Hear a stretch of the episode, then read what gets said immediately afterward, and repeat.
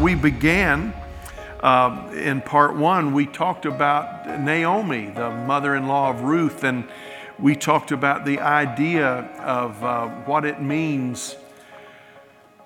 As Ruth said, you know, I, the Lord led me out full, but now He's brought me back empty. And the story behind that is that Israel was going through a time of incredible difficulty. And God told them this. He said, When famine comes, difficulty comes, He says, Ask me why it's not raining but don't leave the land. Ask me why this trouble is here, but don't leave the land. And what Naomi and her husband did, and their two sons, they left the land. They went into Moab. And we don't point a finger at them, we're not critical of them. We probably all of us know what it's like to be in a tough place, and you just don't know what to do or where to go. But they forgot the command of the Lord to stay in the land. God had said, when trouble comes, dig in deeper, come closer, don't leave the land. But they went to Moab. And um, she said that I left full, I left with the blessing of God. But now, trying to fix this in my way, I've lost everything.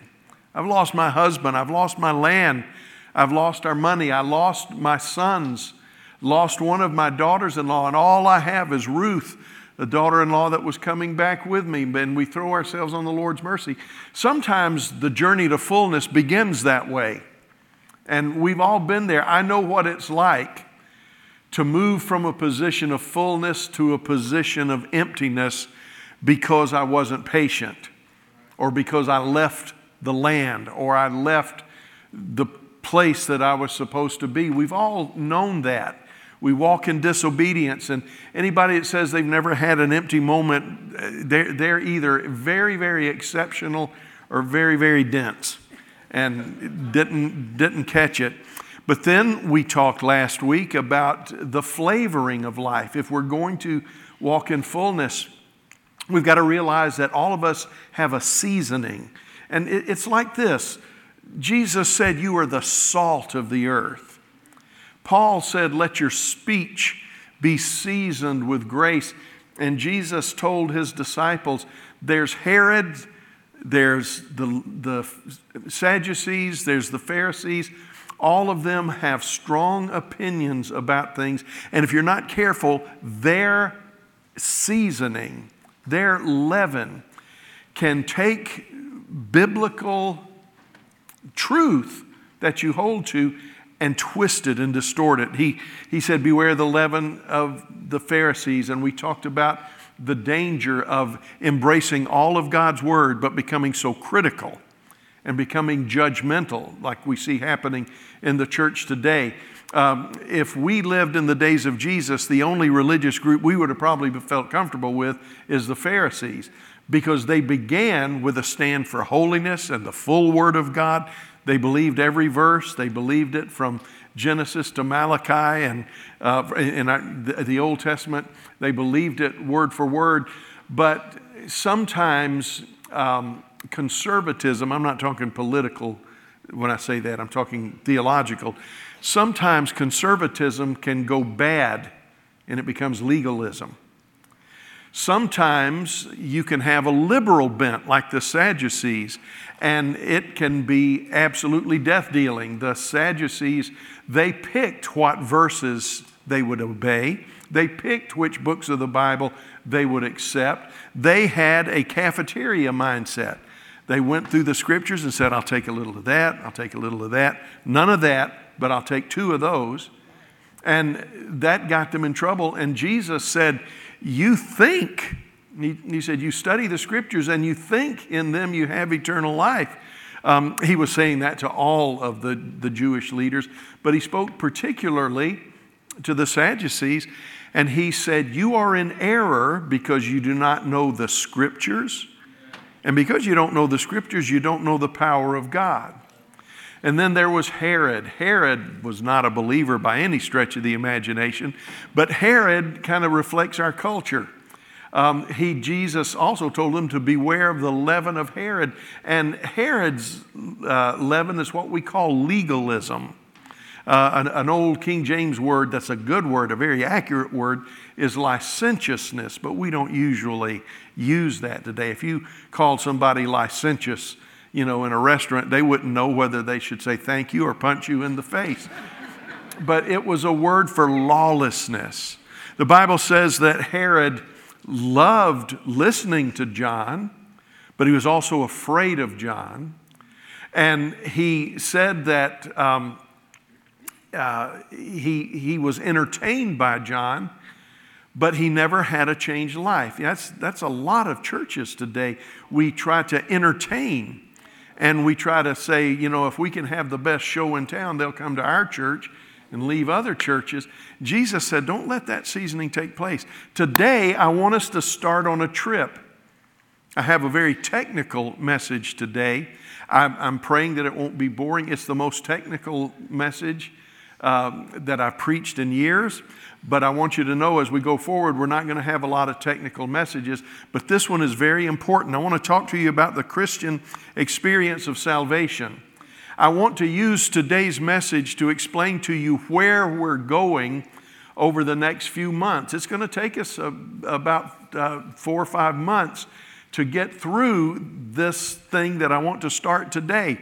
But I want you to understand as we begin our study, it will be a study in a $3.75 word, soteriology. And that word soteriology has to do with the doctrine of salvation. Loved ones, if we're ever going to get to a full cup, we have got to lay aside our shallow understanding and we've got to understand the basics. And they're basic, but they're not simple. They are incredible riches. About 14 words that are used in Scripture to describe this thing called being saved. Now, it's not 14 things that you go through an assembly line, you know, where you get this, then you get this, then you get this. It's a simultaneous uh, occurrence um, that are a, la- a lifetime of growing in grace and the knowledge of the Lord Jesus. We're going to talk about that. But let me tell you why, and I'm just going to ask you to bear with me today. Uh, because it's going I've, I've given you a big set of notes because I know I can't cover every word in the notes, but I want you to have it. Because the journey I'm asking you to join me on in the weeks ahead are going to depend, your success in the journey is going to depend on how well you understand the message today. Because we're going to give you a description of this thing that you and I have entered into called salvation. It's not just, I was bad, now I'm good. I mean, that's true, praise God. But something phenomenal has happened, and the less we understand what it really means to be saved, the less we're going to walk in victory. Martyn Lloyd-Jones, who was pastor of Westminster Chapel in London, that's the church that RT pastored for about 25 years, he had a saying that kind of irritated people, but there's a lot of truth in it.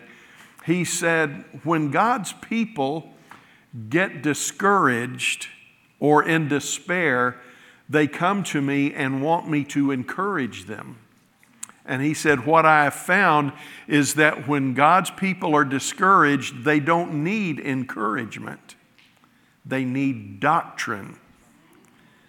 You say, Wait a minute. No, I, no, no, no, no. I'll take encouragement he said, No, the more depressed you are, the more confused you are, the more distressed you are, the more you need to roll up your sleeves and dig in and understand doctrine because anything that I can make you feel better about, somebody else can take away your joy.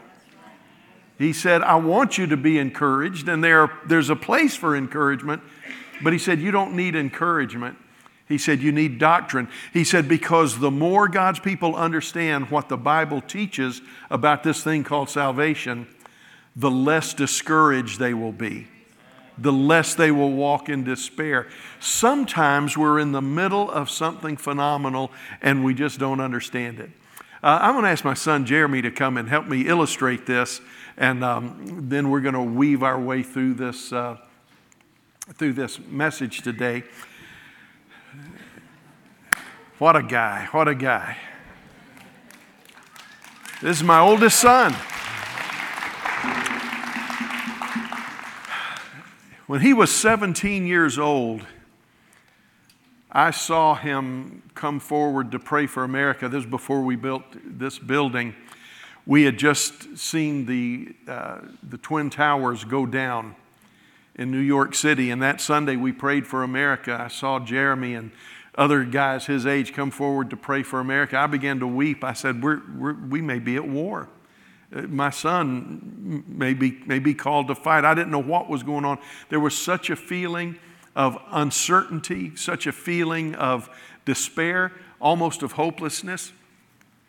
And um, I was scheduled for a meeting, uh, International Media Ministries, that was in Washington and New York City. And Jeremy was going with me. I, I, I don't like traveling by myself. And, uh, and Jeremy was going with me. And I want to tell you, when and they, the trip was on, we had some things that had to cancel, but we drove to Washington, and, and Jeremy will tell you, when we saw the Pentagon from the interstate, it was breathtaking. I mean, it, it, the pictures did not do justice, that devastation. We drove uh, into Washington, had our meetings all through Washington, and then we took the train up to New York City. And when we went down to the uh, Twin Tower site, you could still get fairly close. It was, it was a gut wrenching thing. There, the, the law enforcement, the policemen, we had all of our meetings, met with David Wilkerson, met with some other people, and it was just, it was just a gut wrenching thing. But, but we had a couple of nights off. So I said, um, Jeremy, um, I said, I want you to go with me to Yankee Stadium. The Baltimore Orioles were in town. Uh, this was 2001, September. Just, it was like 10 days after um, the, the, the attack. And we got to Yankee Stadium. I'd been there before, but it, there was just a, there was a, a, a, a, pall over the stadium. Children were afraid. And when I'd been there before, kids were running everywhere. Now, now they're holding on to their dad, looking around, don't know where the bad guys are. More police and dogs than I think there were fans. And I could tell that everybody was in a funk. And I want to tell you, I, he, he wasn't prepared for what I'm going to say today, so you have to bear with me. I said, Jeremy, this is the capital of baseball. Now, you got to understand, I grew up when baseball was a game and, and not so much a business. I, I get irritated with the culture we have today. I want entertainers to shut up and sing. I don't want them to have comments on the government. Uh, I don't want athletes to have comments on the government, uh, whether they're right or wrong. I, I just think sports are one of the few places of refuge left for us. And, and if I wanted to hear from somebody chasing a ball, I would just talk to my dog. I, so I grew up, I, I, and, and, I, and I agree with some of them. Please don't get me wrong. But I, grew up when baseball was a game, you know. Uh, I, so I said, Jeremy, I said, this is Yankee Stadium. And he didn't grovel at like I thought he should he didn't, you know, he was, oh man, this is great. I said, Jeremy, let me explain to you what you're looking at. And we started at the main gate, and I walked around and I pointed out things. I said, let me, let me tell you about Manny's baseball land that was here since the 40s. I said, let me tell you what happened here. Let me tell you what happened here. Let me show you the, the, the, the old facade that they just kind of remodeled, but it's still there. I walked around to the other side. I said, right over there. You see that over there? That is where the polo grounds were. You could stand here and watch the New York Giants. He said, I thought they were the San Francisco Giants. I said, they were until they moved them. them and the Dodgers went west. I went through all of that. We went inside. I started at home plate. I told him about all the catchers that were there. I told him about the great moments in sports. I, we, it was probably, it was well over an hour, probably close to an hour and a half. I gave him this tour. This is what happened here. This is what happened here. What, I said, right there is where Roger Maris's 61st home run went over the fence. Uh, and and uh, he broke uh, Babe Ruth's record. I said, nobody's ever hit a ball out of Yankee Stadium. But I said, you see that little plaque right up there? There used to be a thing right up there. It's, it's, when they remodeled the stadium, they moved it. But I said, that's 18 inches from the top. Mickey Mantle hit a home run in left center field, and that is the closest that anybody's ever come to knocking it out of the park. And, and uh, I said, uh, he said, Mickey Mantle's your favorite. I said, Mickey Mantle was a god with a little g, with a little g. And I told him about how, you know, the, they had the monument park. I gave him this hour and a half tour, and, and this is what Jeremy said. I wrote it in my journal. I don't even know if he'll remember this. He said, Dad, this place is awesome. And I, I looked in his eyes. He, yeah, this place is awesome. And this is what he said I understand now why this is such a special place. I see why you and others love it so much. And he said, Dad, this place is awesome. And I said, Jeremy, the only thing that would make it better is for me to catch a home run ball or a foul ball. And um, I've told you this story. I came close one time. Um, the Yankee first baseman hit a foul ball back and, and it was spinning, had such a wicked spin. I caught it, but it just bounced out of my hand.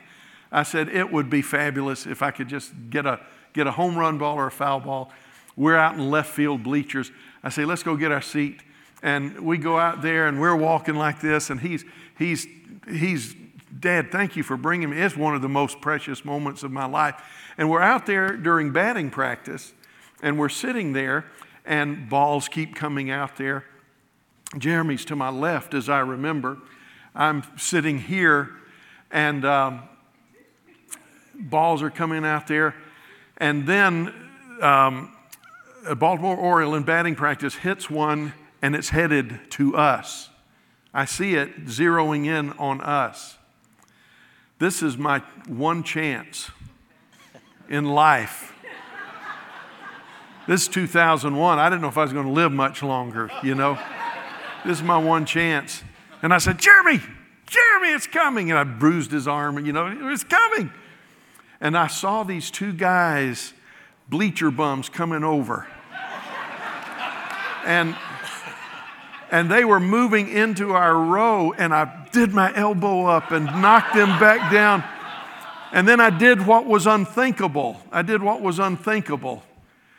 I went over to Jeremy, and I, I thought, the people there were in the front row were pulling over. I don't consciously know why I did it. But I remember grabbing Jeremy like this, and when they started over, I went, and pushed him to knock them over. I had knocked these guys down, and it was a, I got it.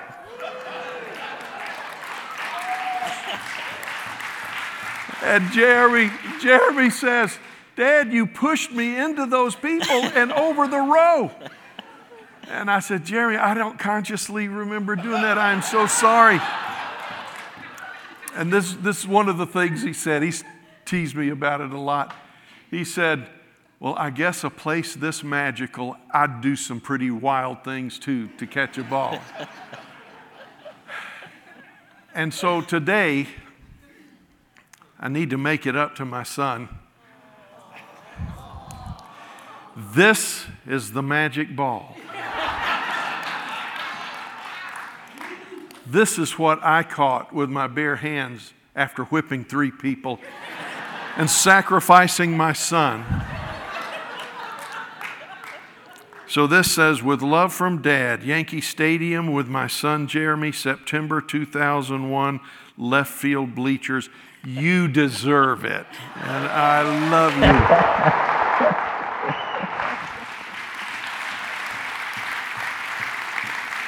Thank you, buddy. You say, Pastor, that's crazy. Not if you understand Yankee Stadium.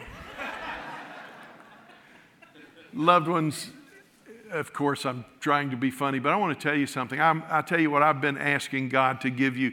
I've been asking God to give you a Yankee Stadium moment. I've been asking God to help you understand this thing called the Christian experience of salvation so that when you come to church, it's not just a building. Now, I don't mean you want to push people around or pull people out of their seat or give people elbow to the chin. I'm not, you don't want to do that. But I want to tell you something. Jeremy understood from my explanation how, as far as baseball, how special that place was. And when I mistreated him, he didn't like it probably, but he understood. He understood. He says, This place is so sacred, I understand. Now, all's well that ends well. He gets the ball, and because I'm getting so old, he could take it from me if he wanted to now. But, uh, loved ones, I wanted to illustrate to you something. We are in a quest for encouragement but we need to be in a quest for doctrine. We, we are wanting things to get back to normal, but I don't know if they're ever going to get back to normal. So, what we need to do is we need to go into the presence of the Lord and start finding treasures and start focusing on true riches. It's not about us feeling better. I want to feel better. But I tell you what I believe this, this year is about. I believe this year is about us understanding the nature of true Christianity. Now, I've got a lot of notes, and I, I won't have time to. Um, we'll, we'll probably go, this be probably one of our longer messages today, but it's only so that we can get into these words that I want to talk to you about. Um, there are some treasures that are worth seeking. There are some truths that are worth learning. And I, I don't think Jeremy was just hoodwinking me. I think he always was a Yankees fan. He always liked Yankee Stadium. But when he got there and I said, This is what's happened in this place, the whole thing changed. I tell you what, I'm asking God to do for you over the next four or five months as we work through these words. I'm asking you to have a revelation of the splendor of salvation like you have never had. I'm about to give you some words. We're not going to talk about them today. I just wanted to give them to you. And I want to tell you, these are the treasures that we're looking for. I want you to know, loved ones, that I want you to be able to explain these words backwards and forwards. I want us to become the kind of church like it was when Moses or uh, Joshua built the the uh, Joshua uh, built the the stones, the memorial stones, and the Lord said, "When your children ask you, what do these stones mean?" That Joshua was able to respond to them and say, This is what happened. This is why these stones were here. See, just like I was able to take Jerry and I say, this is why this plaque is here. That's why this star is on that pole. That's why this seat is white when all the other seats around it are blue. This is what happened here. I said, This seat over here. He said, Why is that one white? I said, Because William Frawley, I Love Lucy, he had a contract stipulation that whenever the Yankees won the World Series or, or, uh, won the pennant and went to the World Series, he didn't have to go film, and he sat right there. I said, I said, there's, there's, there's history everywhere. And I've watched my son fall more and more in love with something as trivial as baseball and a stadium. And loved ones, my heart is aching. My heart is aching for us to move to another level of a church where we're not just nominal Christians, where we're not just assemblies of God, we're not just this, that, or the other, but we begin to realize the treasures that are in the house. Now, we're going to talk, there's a lot of things we can talk about. There's so many subjects, but this for the next few weeks is we we want to get filled up with the idea of salvation, what salvation means. Matthew 121, the angel said uh, that she will give birth to a son. He, he was speaking to Joseph, and you will give him the name Jesus because he will save his people from their sins. He came to save us, loved ones. He didn't come to reform us. He didn't come to make us comfortable. He didn't come, excuse me, to give us a wish list. He came to make us holy. He came to save us from something that was so destructing. And in Luke 19:10 it says for the son of man came to seek and to save the lost. The central truth is that from both Old and New Testament perspectives, it is foundational that God is our Savior and His kingdom was brought to broken man by the work of Jesus Christ. I, I don't have time. I was going to give you a little exhortation in all these verses. Exodus 13, 14 um, talks about God who is our salvation. The song in Exodus 15, 2 says that He has become our salvation. Isaiah 43, 11, He is the God who saves you. Um, Psalm 68, 19 to 20, He is God our Savior. He is the God who saves. And then Luke 19, 10, He came to seek and to save that which was lost. 1 Timothy 1:15 Jesus Christ came into the world to save sinners said Paul and I am the very worst of them. This is about being saved. It's not about being prosperous. This is about being saved. It's not about being blessed. That, don't get me wrong, there are blessings that are peripheral to the idea of being saved. But I'm telling you, we are visiting a, a, spiritual Yankee Stadium. Even you Red Sox fans have to admit the glory of Yankee Stadium.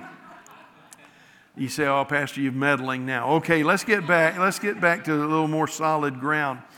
But I want to ask you, I, I don't even know how we're going to end this service today because this isn't the kind of service where you have an altar call and people respond. I'm asking you to take a trip. I'm asking you, now the youth are going to be blessing our socks off next Sunday, but I'm asking you to get ready over the next two weeks to take a journey to discover 14 magnificently powerful words and if we can get these words under our belt, we will understand what God has done for us. Let me give you these 14 words. And, and again, I can't stay close to the outline today, um, or I can't go through it thoroughly. I'll just have to kind of stay close.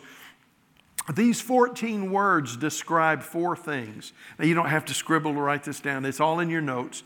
But there are four things that take place when a person becomes a child of God. First of all, they have to make choices. They have to make choices. Now, let me say it this way we have a tendency to think of salvation as a, a, a noun of, of, of being. I, I, I mistyped that in your notes. I will correct it in a minute. We tend to think of salvation as a noun of being. I am saved. I am lost. And it is a noun of being. But more than a noun of being, or at least as much as a noun of being, it's a verb of action. Things happened in the past that mean I'm saved. Things happen in the present that mean I'm saved. Things happen in the future that mean that I am saved. And I want us to understand this. It all begins with these four words there are choices, there are changes, there are consequences, and there are challenges. We're going to begin next week with the first word of choice. You see there in your notes. The word, not next week, but two weeks from today, the word we will begin with is the word repentance. We, repentance is not just saying, oh, I'm sorry. Because we could be sorry because we got caught. We could be sorry because we don't want to be punished. But repentance is a word that opens a box of in, incredible blessing and action. And God says, when you, if you want to understand salvation, number one, you need to understand the power of repentance. And repentance is a choice you make. The second word that we're going to learn backwards and forward is the true meaning of the word faith, because we're saved by grace through faith. Faith is a part of it, but faith is our response to grace. We're going to learn the power of confession. Uh, you, you will find that it's impossible to confess Jesus as Lord and then still live the way you've lived all your life. Confession doesn't make allowance for that. Confession means to say the same thing as. So to confess my sins doesn't mean that um, uh, yeah, you're right. I'm, I, am i am a sinner. That's the, one of the very first slivers of it. But to confess says, I say the same thing about my life and my sin that you say, Lord. And so it's going to have some dynamic effect on my life. There are also three words we want to talk about that take us past the choice, but take us to change. These powerful words are regeneration what does it mean to be regenerated? What does it really mean to be born again? Uh, born again is so easy to trivialize. Rocky Mountain High, John Denver says he was born in the summer of his 27th year, coming home to a place he'd never been before. He was saying he was reborn when he got to the Rocky Mountains. And I think we can be changed by coming to a new place, but that's nothing like being born again.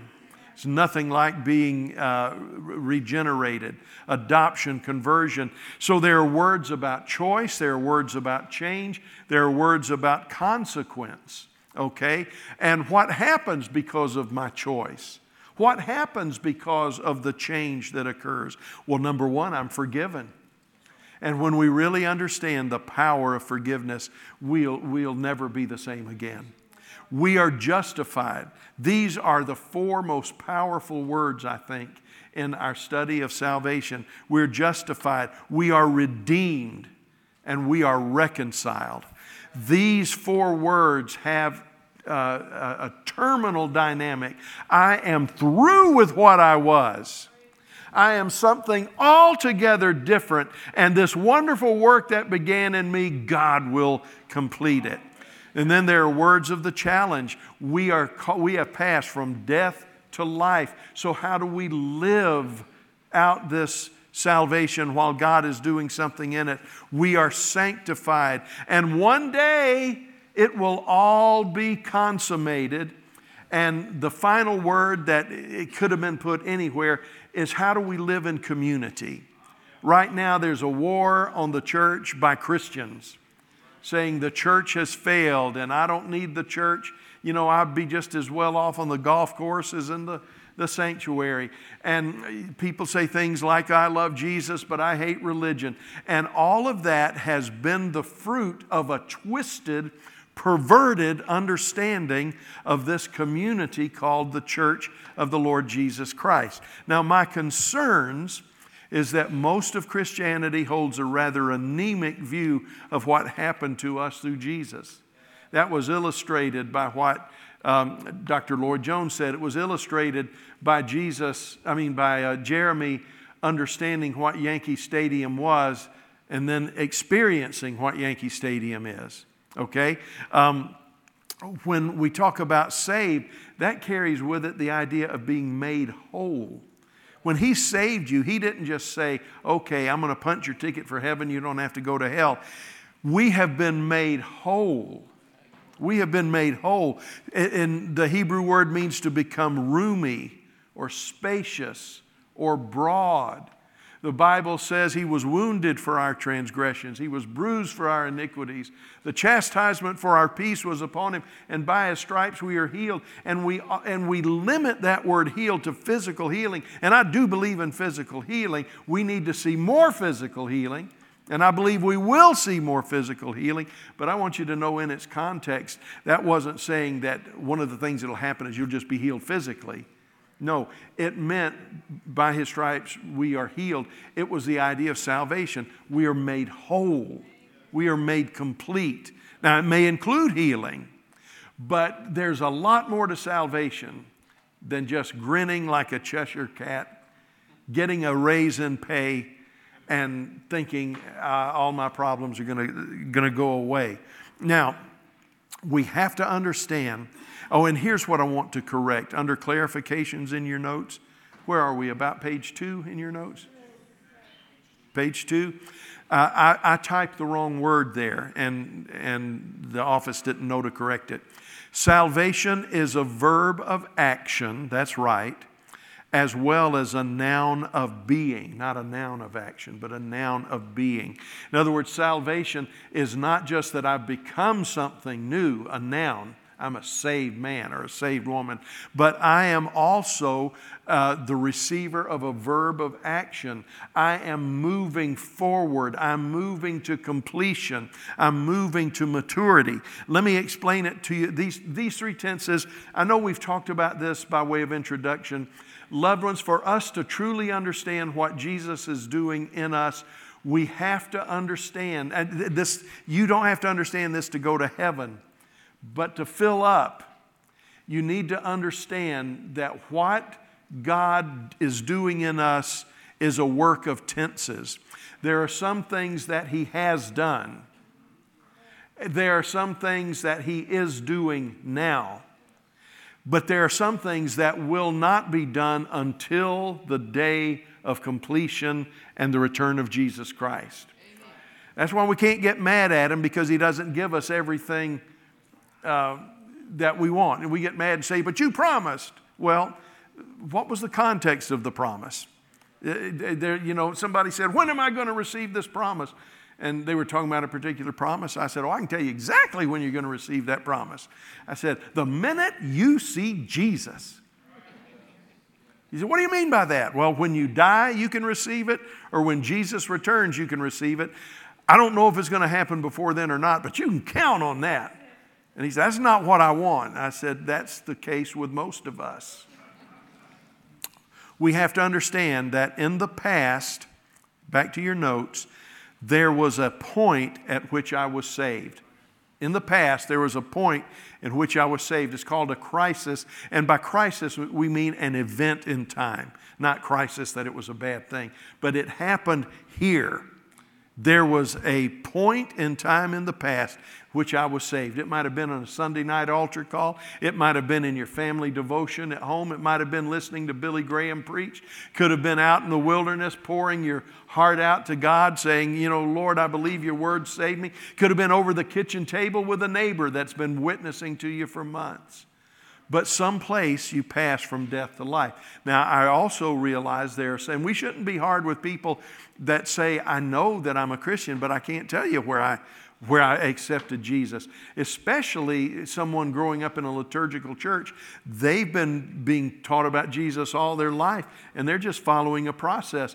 And even though the process is good, there still has to be a place where they say, I accept Jesus. But they may have trouble saying, Was that in catechism class, or was that in confirmation, or was that in the little boy? When I was a little boy singing in the children's choir. But some point I made a confession of faith in Jesus Christ. In the present, okay, the present is not about a point, the present is about a process that I am experiencing. experiencing. It's a continuance. And in the future, there is a promise that I will receive. Okay? Now let me let me just again just listen, don't even worry about taking notes. You've got all of this down. I don't have time to to elaborate on everything. Salvation as an experience in the past. First thing I want you to know is that if you are saved, it is something that happened in the past. Not only was the work of Jesus in the past, but you, if you are saved now, there was a point in the past where you opened your heart to the Lord. It might look different in different churches, it might look different in different personalities, but um, we know that it was something that happened in the past. It was written in Greek in the perfect tense. And the perfect tense is an accomplished fact with continuing results. An accomplished fact with continuing results. Paul would write to the Ephesians, For by grace you were saved. Other translations, For by grace you have been saved. You, this happened to you in the past, but your works are continuing Your life is continuing. Your growth is continuing. So it is an accomplished fact with continuing results. Some passages, like 2 Timothy 1 9 and Titus 3 5, use the aorist tense. And that means that it is an event and consequence that's firmly rooted in the past. Uh, the aorist tense says, This is your status, this is what you're doing because of what has happened in the past, okay? Um, uh, Ooh, and we could talk about these passages in Hebrews, but let's talk about salvation in the present. Now, this we shift from perfect tense and aorist tense, we shift to the present tense. That would make sense. Experience in the present, we're talking about the present tense. And a present tense uh, word says that salvation is an ongoing process that is occurring in the present moment. He says uh, the gospel is foolishness in Corinthians. He says the gospel is foolish to those who are perishing, but to those of us who are now being saved, it's the power of God. He says God is doing something in us and it's ongoing, and that is where the power of God is. The tense carries the idea of continuation, as in growing and maturing. Paul spoke to the Philippians and he said this He said, I've told you before, I tell you again, work out your own salvation with fear and, tr- and trembling. He wasn't saying try to get saved. He was saying you've got to grow in this experience of salvation You've got to work it out with the superintendency of the Holy Spirit. Be mindful, be fearful, have trembling. Know this is a very serious thing. I not only have been saved, but I've got to keep growing in that. Hebrews 2 3 says, How can we be saved if we neglect so great a salvation? Um, he says in 2 Corinthians 2:15 Paul does. He says we who are being saved one translation says we who are right now in the process of being saved are a pleasing aroma to God.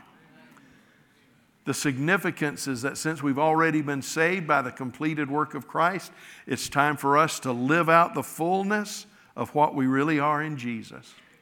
Okay are you with me you were saved at a point in the past.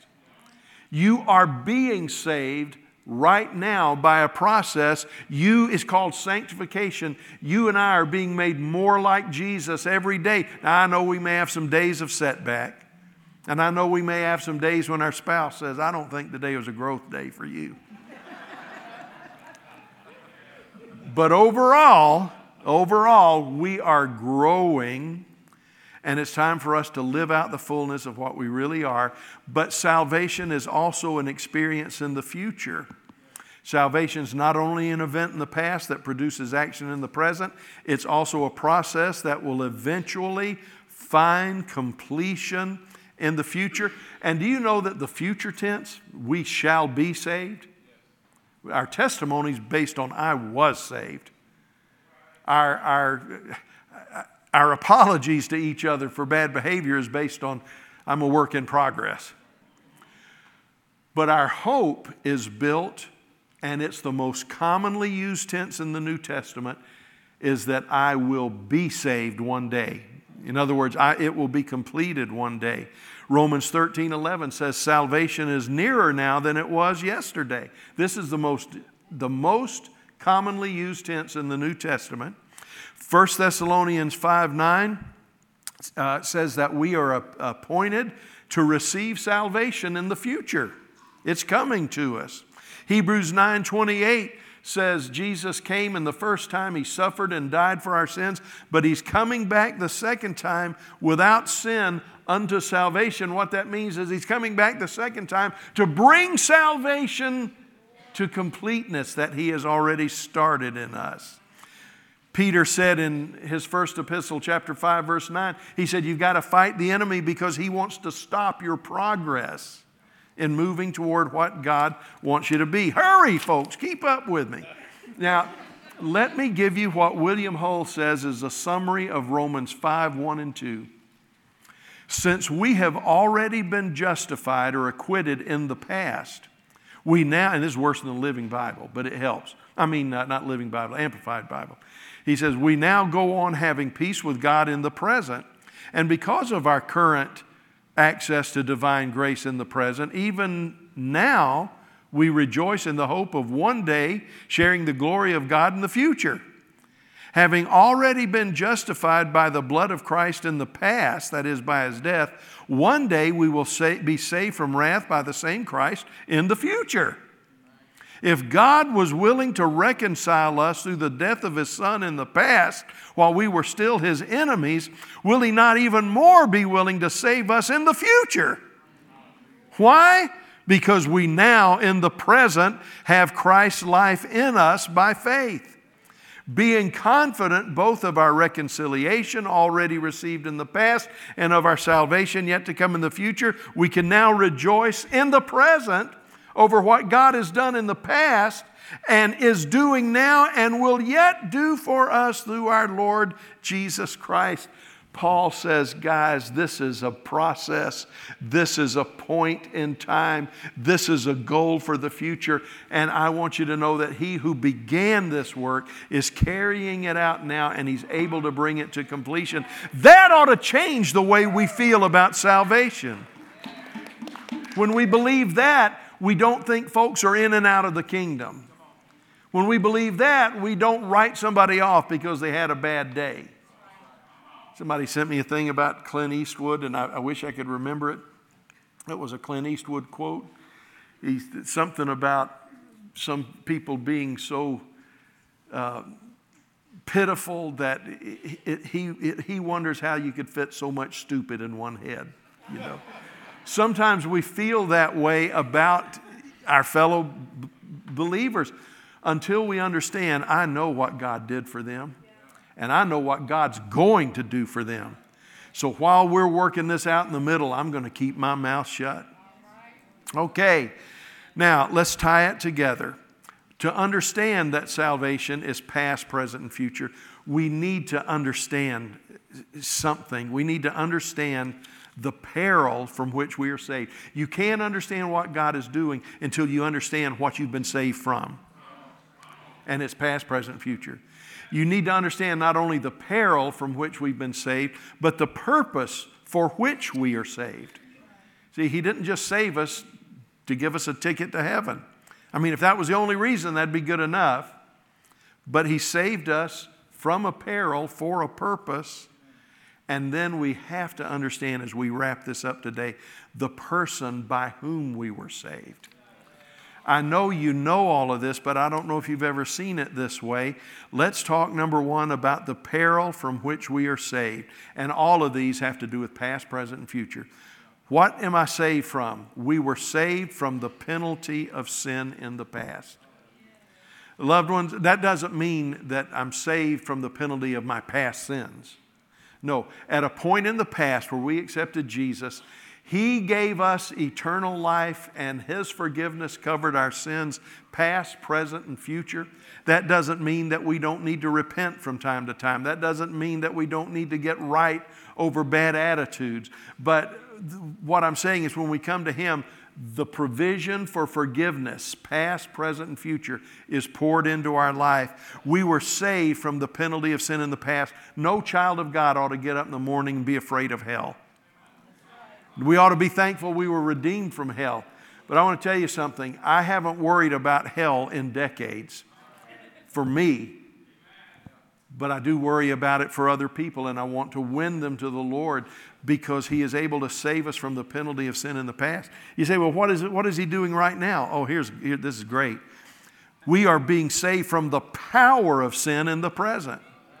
Every day is not a struggle to stay out of hell for me.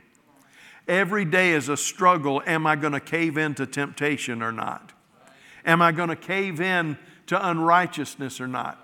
Am I going to let my look linger a second too long? Am I going to let my bitterness take root? Am I going to let my anger rule the moment? No, no, no, no. I am being delivered from the power of sin. I know I've already been delivered from the penalty of sin. I know I'm not going to hell, but I also know that I am in the process of living in victory over sin. I don't have to do what I used to do. No temptation is so strong that I can't say no. So I've been delivered from the penalty of sin and I'm, and I'm being delivered from the power of sin. I'm getting stronger every day. And the day is coming. This is the future. I will be saved from the presence and even the possibility of sin in the future. Okay? I want to tell you something. I have been saved from going to hell, but I have also been saved from living my life under the dominion of the devil. And the day is coming when every tear will be dried, every pain will be left behind, and I will be in a place where it's not even possible for sin or the presence of sin to touch me anymore. We know there'll be no sin there because Jesus said, He named all of these evil things, and He said those things won't be allowed into that city. Somebody asked me one time, they said, Pastor, what, hap- what happens if you know, Adam and Eve sinned in a perfect environment. What if we go to heaven and it's a perfect environment? And what if Pastor Justin messes up? And we have to start this whole thing all over again. No, they didn't say Justin, I'm kidding. But I said, that'll never happen. And they said, How do you know it'll never happen? Because when the scripture talks about us going to heaven, going to the presence of the Lord, he says, Sin will be no more, pain will be no more, this will be no more. And then he says this, and so shall we ever be with the Lord. Loved ones, there's not going to be a chance for man to mess up. There won't be any temptation there. There won't be any sin present there. There won't even be the possibility of sin. That's the peril from which we're saved. I'm not going to hell. I don't have to sin. And the day is coming when it won't even be possible or present in our existence. We need to be like the little boy that was reading a, you know, a thriller mystery, and the bad guy kept winning and kept winning and kept winning. And the little boy couldn't stand it anymore, and he just turned to the last chapter and found out the good guy wins, the bad guy loses. And then he went back to where he was reading, and the bad guy was just rejoicing, and the little boy chuckled and said, You wouldn't be so proud if you knew what I knew. but we're also saved not from a peril, but we're saved for a purpose. We're saved for an experience of grace in the past. Loved ones, grace is God's goodwill toward us. Grace is God's good work within us. And in the past, God saved me by grace, and I live life through grace. But I don't just rejoice in the grace of the past, I rejoice in the growth in the present. Philipp, or uh, Ephesians 4:13 says God is going to keep working in us until we reach full maturity.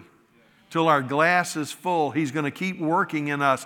He, he filled my life with grace which enables me to do what I was meant to do and to be what I was meant to be. He fills my life with growth. I don't have to work from my position of inadequacy. More and more, I'm becoming like Him. And He also says this grace and growth are going to work together to give you an experience of glory in the future. Glory in the future. Yes, I tell you what, why can I rejoice in Jesus? Because of the grace that He's shown me. Why do I have hope today? My hope's not in politics. My hope's not in government. My hope's not in, in even in the Yankees. What is my hope in? My hope is in the glory of the future. Now, here's the best part the person by whom we are saved.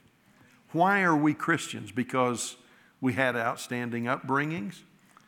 Some of us did have upstanding, uh, outstanding upbringings, and others of us had a dysfunctional family that there's no reason in the world we ought to be serving God today. No, that's not why we're serving Him. We are saved and we're serving Him because we are saved by an incarnate Christ in the past. It's not us. It's not, Paul would say, by any works of righteousness which we have done. Why are we Christians? I tell you why. Because the second person of the Trinity, God, we know him as Jesus, came to earth fully God, fully man. He wasn't half God and half man. You say, Boy, I can't understand that. Get in line. None of us can understand it. We accept it, we believe it. It's like the Trinity. You know, some people say, Well, if I can't explain it, I'm not going to believe it. Boy, that's a classic mistake. But he came to earth as God. He humbled himself, took on the form of man, born of a virgin, fully God, fully man.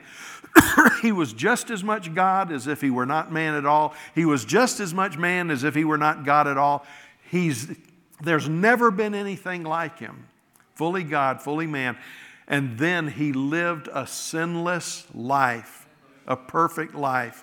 He died a substitutionary death on the cross.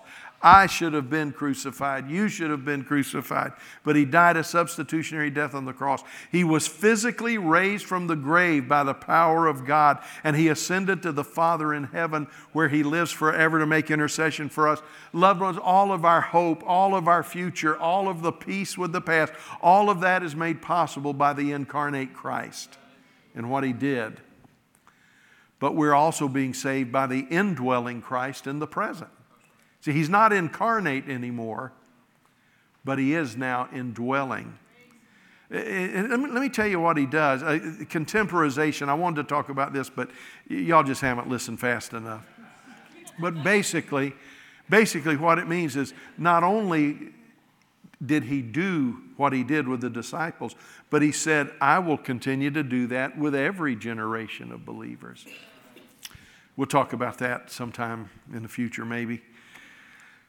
This is the way the indwelling Christ affects us. Just look at in just one chapter, just Romans 8. Just, just Romans 8. Verses 1 through 8, he gives me freedom.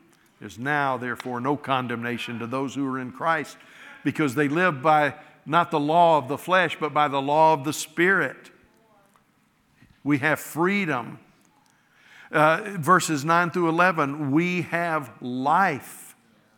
Verses 12 to 17, we've been adopted.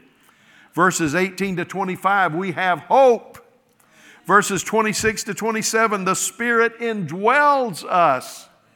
Verses 28 to 30, we live with purpose. And verses 31 to 39, we live in victory. See, we, we thank God for the incarnate Christ. But, loved ones, we have an indwelling Christ that gives us victory. And, and can I say this? Can I say this? You say, well, boy, I tell you what, this, this is wonderful. This is, just, this is just so much better than but can I tell you this? Everything that we, you think of your most glorious moment, you think of your most glorious deliverance, you think of the moment when Christ broke through and did a miraculous thing for you, and you just say, Oh, I was just lifted into another heaven. Whatever you have experienced with Jesus, do you know what Paul says three times? It's only a down payment of the future. in other words, I've, I've had some pretty powerful encounters. I've had some life changing experiences. But God said, all that is, is just a little pinch out of the barrel to tell you there's power for whatever you need. Do you know that we, the vast, overwhelming majority of victory in the Christian life, we won't even know till we get to the other side? And the reason is that we are saved by an invincible Christ in the future.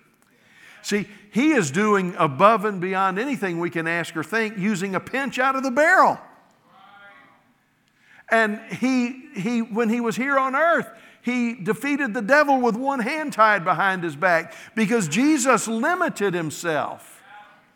Uh, Philippians 2 tells us that he laid aside some of his prerogatives. He laid aside, he was fully God, but he laid aside some of his rights as God because it was necessary for him to show us that as a man, it's possible to obey God and fulfill destiny. But the day is coming when we see him, when we see him I want to tell you something. I've had people say, Oh, I hope I'm not disappointed in heaven. What, Pastor, what if I get there and I'm disappointed? What if I get there and, my thorn in the flesh hasn't gone away? What, what if I get there and I don't like, says there's no marrying giving in marriage. What, what if I don't like my new relationship with my wife? What, what if I don't like this? I say, loved ones, listen, listen. You and I, it's joy unspeakable and full of glory, just lifting the lid and smelling. You're not going to be disappointed in heaven. So, what are the Christian life lessons? How do we end this? Thank you guys for making it so easy to preach today. I, uh, it's, uh, it's been a mouthful. Here are the Christian life lessons. Number one, if you have trusted Christ as your Savior, you are saved. You need to abandon that theology that says, well, I got mad at somebody pulled out in front of me. Maybe I, if Jesus had come right then, I'd have gone to hell. No. Loved ones, you know how I feel about sin. We are, we are against it. we, we, are, we don't make allowances for sin. The Bible says, let those that name the name of the Lord depart from iniquity. We're not interested in the grace that just says, live any way you want to, it doesn't really matter. But I want to tell you, it is, it is blasphemous. It is dishonoring to Christ to think that the salvation we have is so tentative that it can be lost because of a, a mood we're in or a mistake that we make. I'm not teaching that live any way you want to, it doesn't matter. I don't believe that at all. But I want you to know that God is so able to keep you that in our good days and our bad, we're secure in Savior's love. The second thing I want to tell you is that Jesus promised to complete what He began in you. Well, Pastor, it, it looks like I've lost a lot of ground. Maybe you have, but He's going to finish. You say, well, yeah, but I don't know. I'm not where I used to be. Well, He knows that. That's why He loves you so much when you start living in rebellion and bad attitudes. He'll whop you upside the head spiritually. It's called chastisement because He's made a promise. He says, I'm going to complete what I began in you. Your wife says, I don't think you can do it, Lord.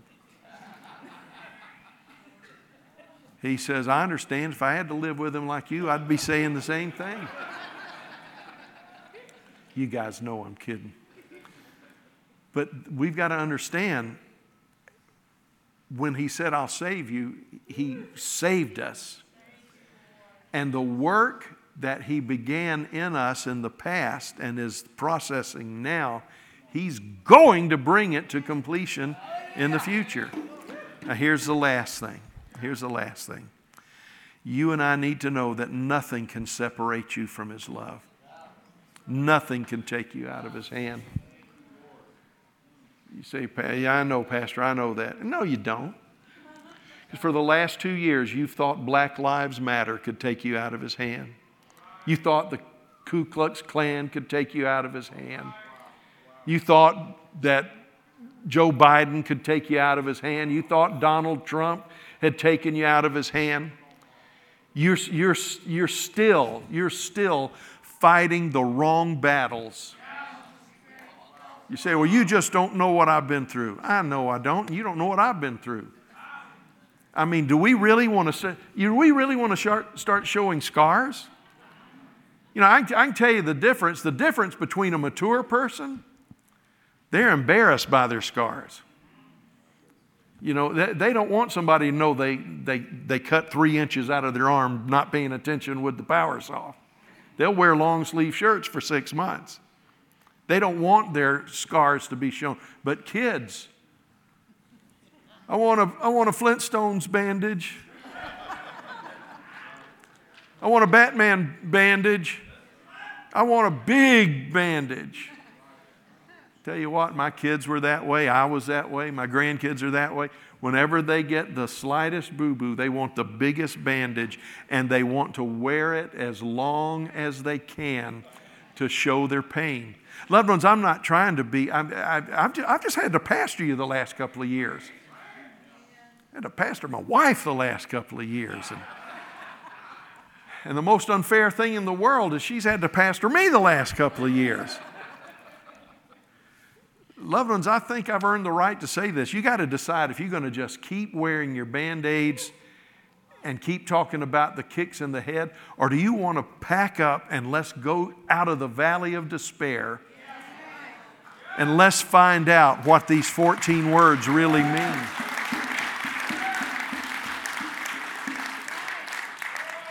We're all broken. We're all selfish.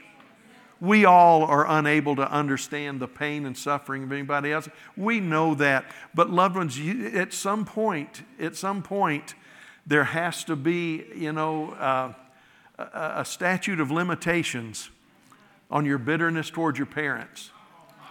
At some point, there has to be a statute of limitations on what somebody did to you or what somebody failed to do to you. I'm not minimizing it.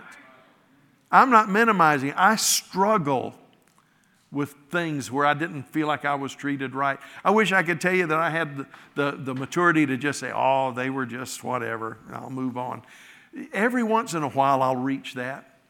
And as soon as I get that one taken care of, I think of somebody else.